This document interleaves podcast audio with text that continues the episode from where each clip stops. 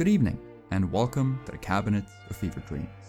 Tonight, the second chapter of a horse related novella. I'm Cursed, and it's horse related, was originally released July of 2021 and is read by yours truly with musical backing by Marc van der Meulen.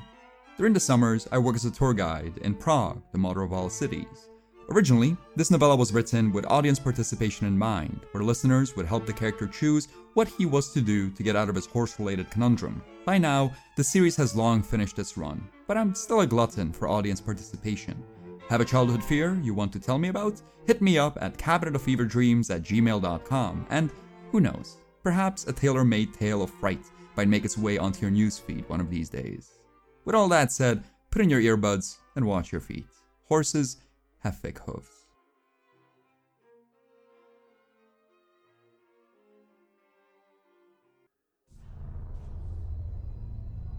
The air here smells of beer and fried cheese. There's a particularly rowdy group of Germans sitting right behind me.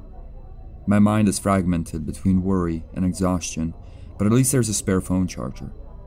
I'm swaying between a food coma and gentle drunkenness, but beyond the pleasure of a good meal and a good beer, there's a single sobering thought. The horse has now disappeared from my bedroom. Both the animal and me are still in the grasp of a curse we cannot comprehend. That's why I have returned to this faceless corner of the internet, to ask for your advice once more. But first, let me tell you of my past two days. Thanks to the advice of you kind strangers, I have learned more about the curse. Some of this knowledge, however, came at a steep price. After three days of confusion and horror, I only knew this the horse would appear in my bedroom every night around midnight. The timing was never completely precise, yet the horse's position always was. It always stood in the middle of my cramped bedroom, by the foot of my bed. There was no way I was going to lead a fully grown barnyard animal out of my seventh floor apartment. I couldn't imagine the beast getting out of my doorframe, let alone fitting in the elevator. What did seem within the realm of possibility, however, was dealing with the horse out in the concrete coliseum of Prague 13. If I could somehow get the horse to appear down by the benches outside of my apartment complex, my problems would be solved. A horse on the ground floor is considerably easier to deal with than a horse 30 meters in the sky. If I could get the horse to manifest outside on the benches, I could make him disappear out of my life with a single magic phone call. Hello? Police? Yeah, there's a horse standing in the middle of the housing projects. He looks very confused. Could you send someone to pick him up? The summer air outside was crisp, a nice change from the stifling heat of the day. I had hoped to be alone, yet when I walked outside, I found the benches occupied. The teens sat high up, electing to stay on top of the backrests rather than sitting in the bench like a normal person. All four of them were drinking from the same Pepsi bottle that they solely topped off with Tuzemak rum. The scent of skunk weed levitated around them like an invisible force field. As soon as I sat down, their loud conversation died down into mumbling. The amped up techno playing from their speakers turned down to a whisper. They didn't like the look of me. I was far too occupied with thoughts of the horse to develop an opinion of them. After a couple of minutes of concerned glances and whispered comments about the old guy sitting next to them, the teens got up and traveled to another group of benches. Soon they stumbled out of my sight, but their slurring speech was ever present in the housing projects. When the Bolsheviks drew cement circles around Prague's borders, they did so for maximum housing capacity. They never considered the echo chambers they were creating. A helicopter passed above. It disappeared almost instantly, but its low sonic heartbeat continued to echo through the projects. As the world around us shook, the teens indulged in a loud chugging competition. I tried to ignore the cacophony and kept my eyes on my apartment's open window. With every ounce of my being, I tried to stay optimistic about the horse's arrival. I tried to fill my mind with positive thoughts, with hope. But then, one of the teens started to vomit. the heave was followed by a crowd of high pitched laughter, but the sound was wretched enough to wipe out all joy from the universe. In an instant, I knew that there was no escaping the horse. In one pained, throaty bark, I knew that my future was doomed. The horse was a punishment. The horse couldn't be disposed of so easily. As I sat there in that storm of sound, I kept on looking at my window, searching for a shred of calm. I found the exact opposite. In the blink of an eye, my worst fears were realized. I saw the horse's muzzle peeking out of my bedroom. The creature sniffed the air. The horse did not like that sound. The retching went quiet. The housing projects grew still. Holy shit, was that a horse? By the time the horse screamed again, I was already in the elevator, slamming the button for the seventh floor. The animal nearly kicked me when I entered my bedroom. The horse was more agitated than it had ever been before. I reached for its mane, hoping that my touch would pacify the creature, but the horse didn't calm. Instead, the animal bared its teeth at me. Big and dull and strong. I didn't want to risk having my fingers crushed. I was concerned for my safety, yet the horse was still stomping and neighing with enough fervor to wake someone from a clinical coma. The bangs of my neighbor's broom from the floor below were imminent. Fearing eviction, I ran out of my bedroom in search of something to calm the horse. All I found was an apple. It had been rotting in my fridge far too long to be edible, but it was suitable for a barnyard animal. The apple in my hand was quickly replaced with a layer of spit. When the horse's long jaw finished chewing on the questionable fruit, the animal started to breathe easier. The horse calmed, as did I. The beast was loud, but my neighbors did nothing to complain. No new structural damage had been incurred, and I was without injury. For a moment, it felt like a crisis had been averted. That moment didn't last long. My buzzer caused the horse to grow nervous once more. The moment I opened the door, I was met with a barrage of insults. My neighbor, Miss Novakova, stood in front of me in a terrifying nightdress and glared at me with even more terrifying eyes. She screamed at me for disturbing the night peace and being a lousy neighbor and a thousand other things that made me a terrible human being. As she spoke, her shrill voice bounced around the stairwell, waking up everyone who wasn't awake yet. Her whole triad against me ended in a single announcement. She was going to complain about me to the building manager. Past my racing heartbeat, I couldn't hear the horse, but I knew the calm wouldn't last. The animal needed me. The animal needed me, and I needed to talk myself out of this situation. I spoke without thinking. For the first couple of seconds, it felt like I was floating out of my body, watching a pitiful silent film. I was going through full dissociation until I saw myself mouth the words, tour guide. Miss Novakova's face softened. I told her things haven't been easy. I told her how difficult it was to lose all sense of financial stability without any real hope in sight. I reminded her that people's livelihoods died during the plague. Never mentioned anything about the horse, but by the time my sob story was finished, she wasn't concerned about the strange noises coming from my apartment. The anger had faded from her eyes. She no longer spoke for the audience of other neighbors. She whispered. She told me it was my last warning. Next time I woke her up, she would lodge a formal complaint. She also told me she hopes the borders won't close again. Then she left. When I came back to my bedroom, one of the teens outside started to vomit again, but aside from the wrenching echoes, the night was calm. I found a stack of carrots in the fridge and fed them to the horse for staying quiet. There wasn't much else that I could do for the animal at that point. I closed my eyes and tried to get some rest before the morning. The horse's presence was still disturbing, but after three nights of the same terror, I found sleep tugging at me fairly quickly. As I drifted out of consciousness, I thought about the nausea that accompanied most of my summer shifts. I'd occasionally have the conversation with other old timers in the industry. It was a form of informed stage fright, we agreed. After running the same three hour show a couple hundred times, you'd learn how to perfect your timing and trim the historical fat off the stories that made people's eyes glaze over. With daily crowds came daily practice, but with daily crowds also came something else the bad tours. The tours were all tip based. We paid the company per head they brought to our tour and then pocketed whatever tips were left over. There was good money to be made among the crowds. Most people who decide to backpack across Europe tend to be kind and generous. People in general tend to be kind. bumping into someone unhinged is rare. Human lightning strikes are rare as well, but they do happen. On a long enough time scale, within the crowds of delightful people, we would all spot someone horrible. Someone who made the three hour tour feel like a decade. Vocal Soviet apologists, Holocaust deniers, folks that decided to drop acid on the tour and then make a scene. All it took was one malicious person. It didn't matter how well we handled it. Uncomfortable people don't tip well. I would get nauseous right before the tour.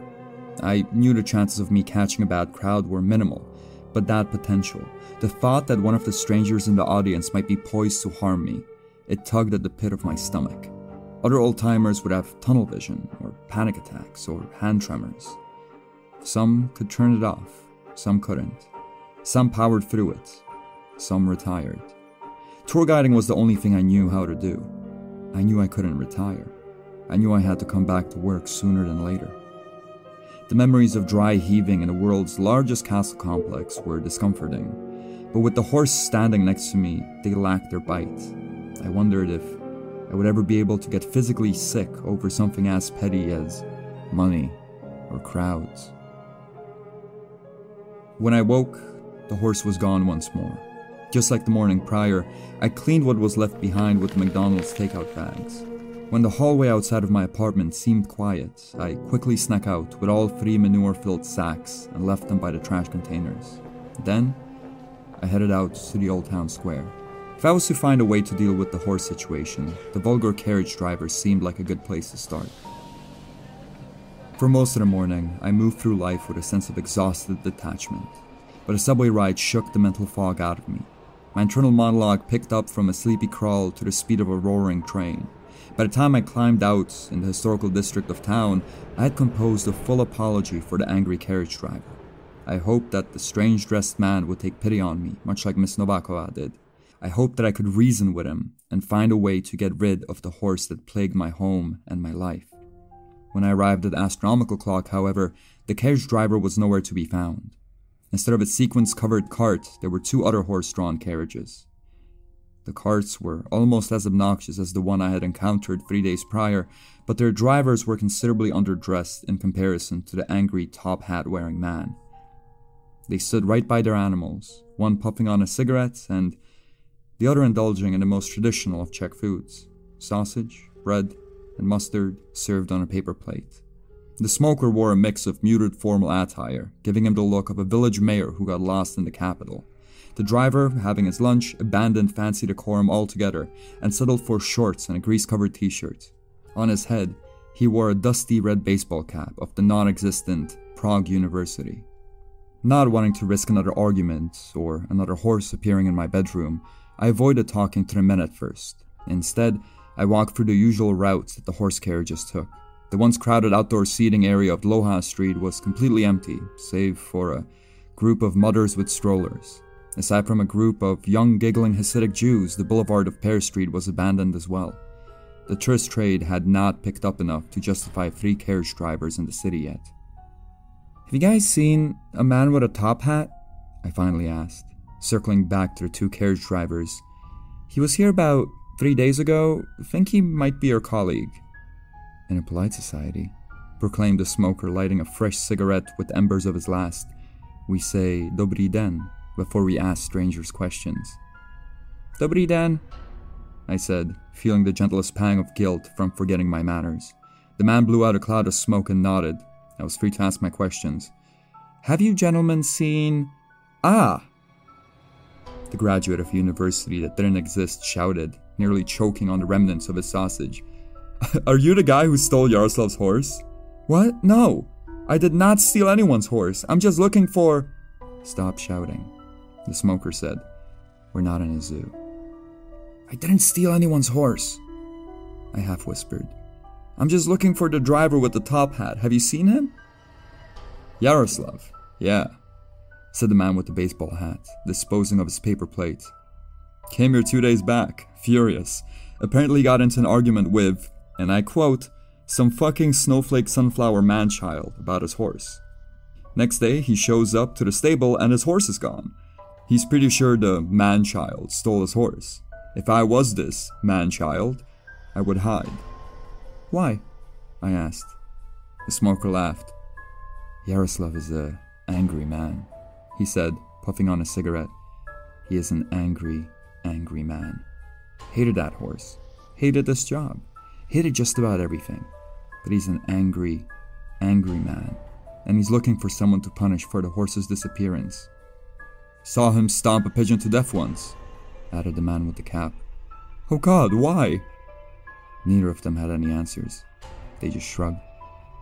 If you stole the horse, said the man with the cigarette, I'd return it. I didn't steal the horse, I said. But neither of the carriage drivers were paying attention to me by then. A man with the looks of a KGB era Putin showed up and started barking questions at them in Russian. A couple steps behind the Russian was a stunningly beautiful woman with nails longer than her fingers. She seemed completely uninterested in her partner's interaction.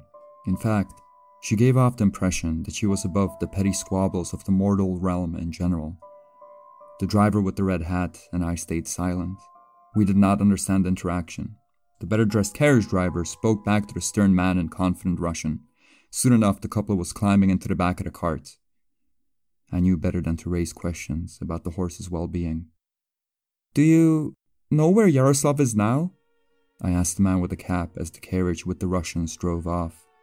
He watched the long nailed woman ride off as if she was his only chance at love. Then he sighed. I don't know, man. Where do horse carriage drivers go if someone steals their horse? I sighed too. Going to the old town square didn't get me any closer to figuring out how to get rid of the horse. Knowing that there's a violent carriage driver out there who means me harm made my situation that much worse. Prague is definitely not known for being a fragrant city, but the occasional whiff of a piss corner was much better than the constant barrage of manure in my apartment. I roamed the cobblestone streets with hopes of clearing my mind, of remembering how small my problems are in the face of history, yet my worries about the future made it impossible to focus on the past. Suddenly, none of the architecture around me seemed familiar. Suddenly, those two years of not thinking about history felt like an eternity. I wasn't a tour guide anymore. I was a foreigner in my own city. Mark? A familiar voice broke me out of my panic. Hey there, stranger. Long time no see.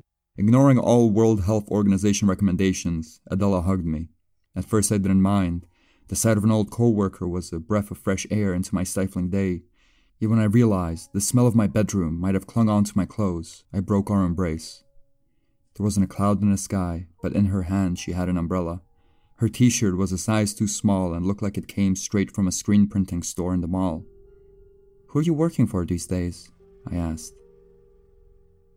That's a complicated story, and I'm pretty thirsty, she said, putting away her name badge. You down for a beer, or are you off to somewhere? Somewhere on the edge of the town, a cramped apartment with hoof marks was waiting for me. I figured a beer would make that meeting easier. We sat down in one of the pubs that we used to take the beer tours through, a place authentic enough to have unhinged arts on the walls and cheap Pilsner, but not authentic enough for the locals to smoke inside after the sun goes down. All the waitresses smiled and chatted with Adela. I had worked in the company two years longer than her, but no one seemed to recognize me. Have you been here since the lockdowns? Oh, yeah, she said, waving at one of the Spanish company tour guides. Always good to stay in touch in this business, isn't it? Yeah. It wasn't until we were asked for our order that I realized the last thing I ate was one of the carrots I fed to the horse. I ordered a fried cheese for my late lunch and an unfiltered staropramen to tide me over until the food arrived. A joke about beer basically being liquid bread flashed across my mind. I had repeated it to a thousand strangers on a hundred beer tours before. Not all of the tour guiding shtick was gone. Even though the plague was starting to die down, I had avoided looking into the dynamics of the tourism industry. I knew my savings were running dangerously low and that tour guiding was just about the only sustainable source of income for me. Yet I kept on putting off research until the last moment. I put off research because I was scared all I would hear was bad news. Adela immediately justified my fears. The horse carriage drivers were back, the Spanish tour guides were back, even the pub crawls were slowly starting up. But the English circuit was barely breathing. A couple of the big companies went bankrupt, others were operating on skeleton crews, but most were just waiting to open up until next summer. There was no way the repairs my apartment needed could wait another year. So, where do you work? I asked as the fried cheese arrived. That's what I wanted to talk to you about. She waved for two more beers. The company I'm at has an opening. You looking to work again? Definitely, I said, way too eagerly. To not seem desperate, I quickly cut into the cheese and started chewing. Immediately, I burnt my tongue. With English Circuit dead, one of the Spanish companies saw an opening to expand. Adela was the first on board. The groups and money were unpredictable, but the flow of people was big enough to justify a second hire. So, she said, taking one of my french fries, want to work together again? I gave her my answer so fast I nearly choked on my food. Great, she said. Are you free on Sunday? This Sunday? Yeah. I'm going out of town for the day and we already have some reservations. My stomach did a flip.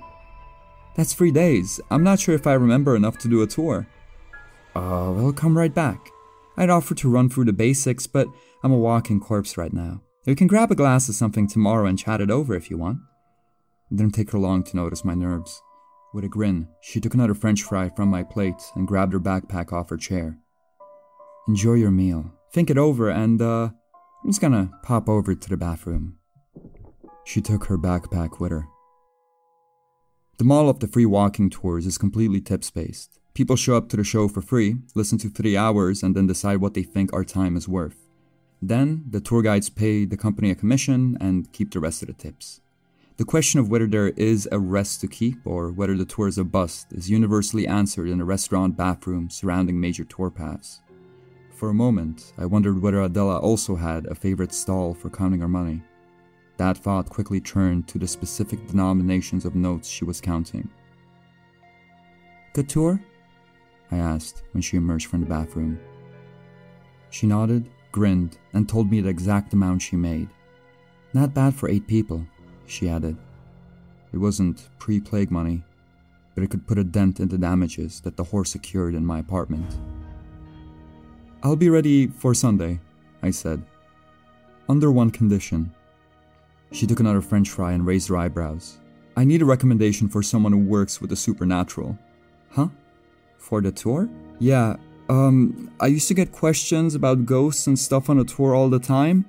Occasionally, people would ask where they could go for a seance or a ghost hunt, and uh, I'd feel considerably more comfortable if I knew about a place in Prague where people can go to with supernatural problems. Some sort of an expert? In, in case someone on the tour asks. I didn't tell Adela about the horse in fear of her finding me too unstable for a job offer. Watching her face process my question about the supernatural, my stomach did a flip. I sounded unhinged. I uh, think my aunt knows a tarot card reader. Not sure if she speaks English though, Adela finally said. I can get your number if you want though. That sounds great, I said. Good. She drained the rest of her beer as if she had a trap door hidden in her throat. Grabbing one last french fry, Adela rose from the table. I'll chuck the number over to you when I get home, and I'll give you a ring tomorrow if you're down for a refresher on the tours. Good to see you again, Mark. She was halfway through the door when I had the thought. Adela? I asked. Hmm? Do you think the bartender will let me borrow a phone charger? The Germans sitting behind me are getting progressively louder, and I don't think my stomach can handle the rest of my beer. A tarot card reader isn't exactly the type of help I was looking for, but beggars can't be choosers. Adela sent me over the number, and I'll try calling it tomorrow. Hopefully, I'll find some answers there. Hopefully, this step will take me closer to getting rid of the horse. Either way, I still have to contend with the horse tonight. The Tesco next to the subway might still be open. Maybe I can buy some apples there. Maybe I can last one more night without the horse in my bedroom being discovered. The Cabinet of Fever Dreams is written and produced by Mike Jesus Langer and is brought to you by patrons such as Moo, Serafina L, Lucky J. Horton, Alan Rawl, Kus, Bob Kondrick, Chicken Mixer, and Daniel Wengel. If you'd like to join these fine people in supporting the show and get early access to episodes along with a bunch of bonus content, drop by patreon.com slash Mike J. Langer. That's all for tonight. See you all on the next episode of the next chapter of this horse-related horror.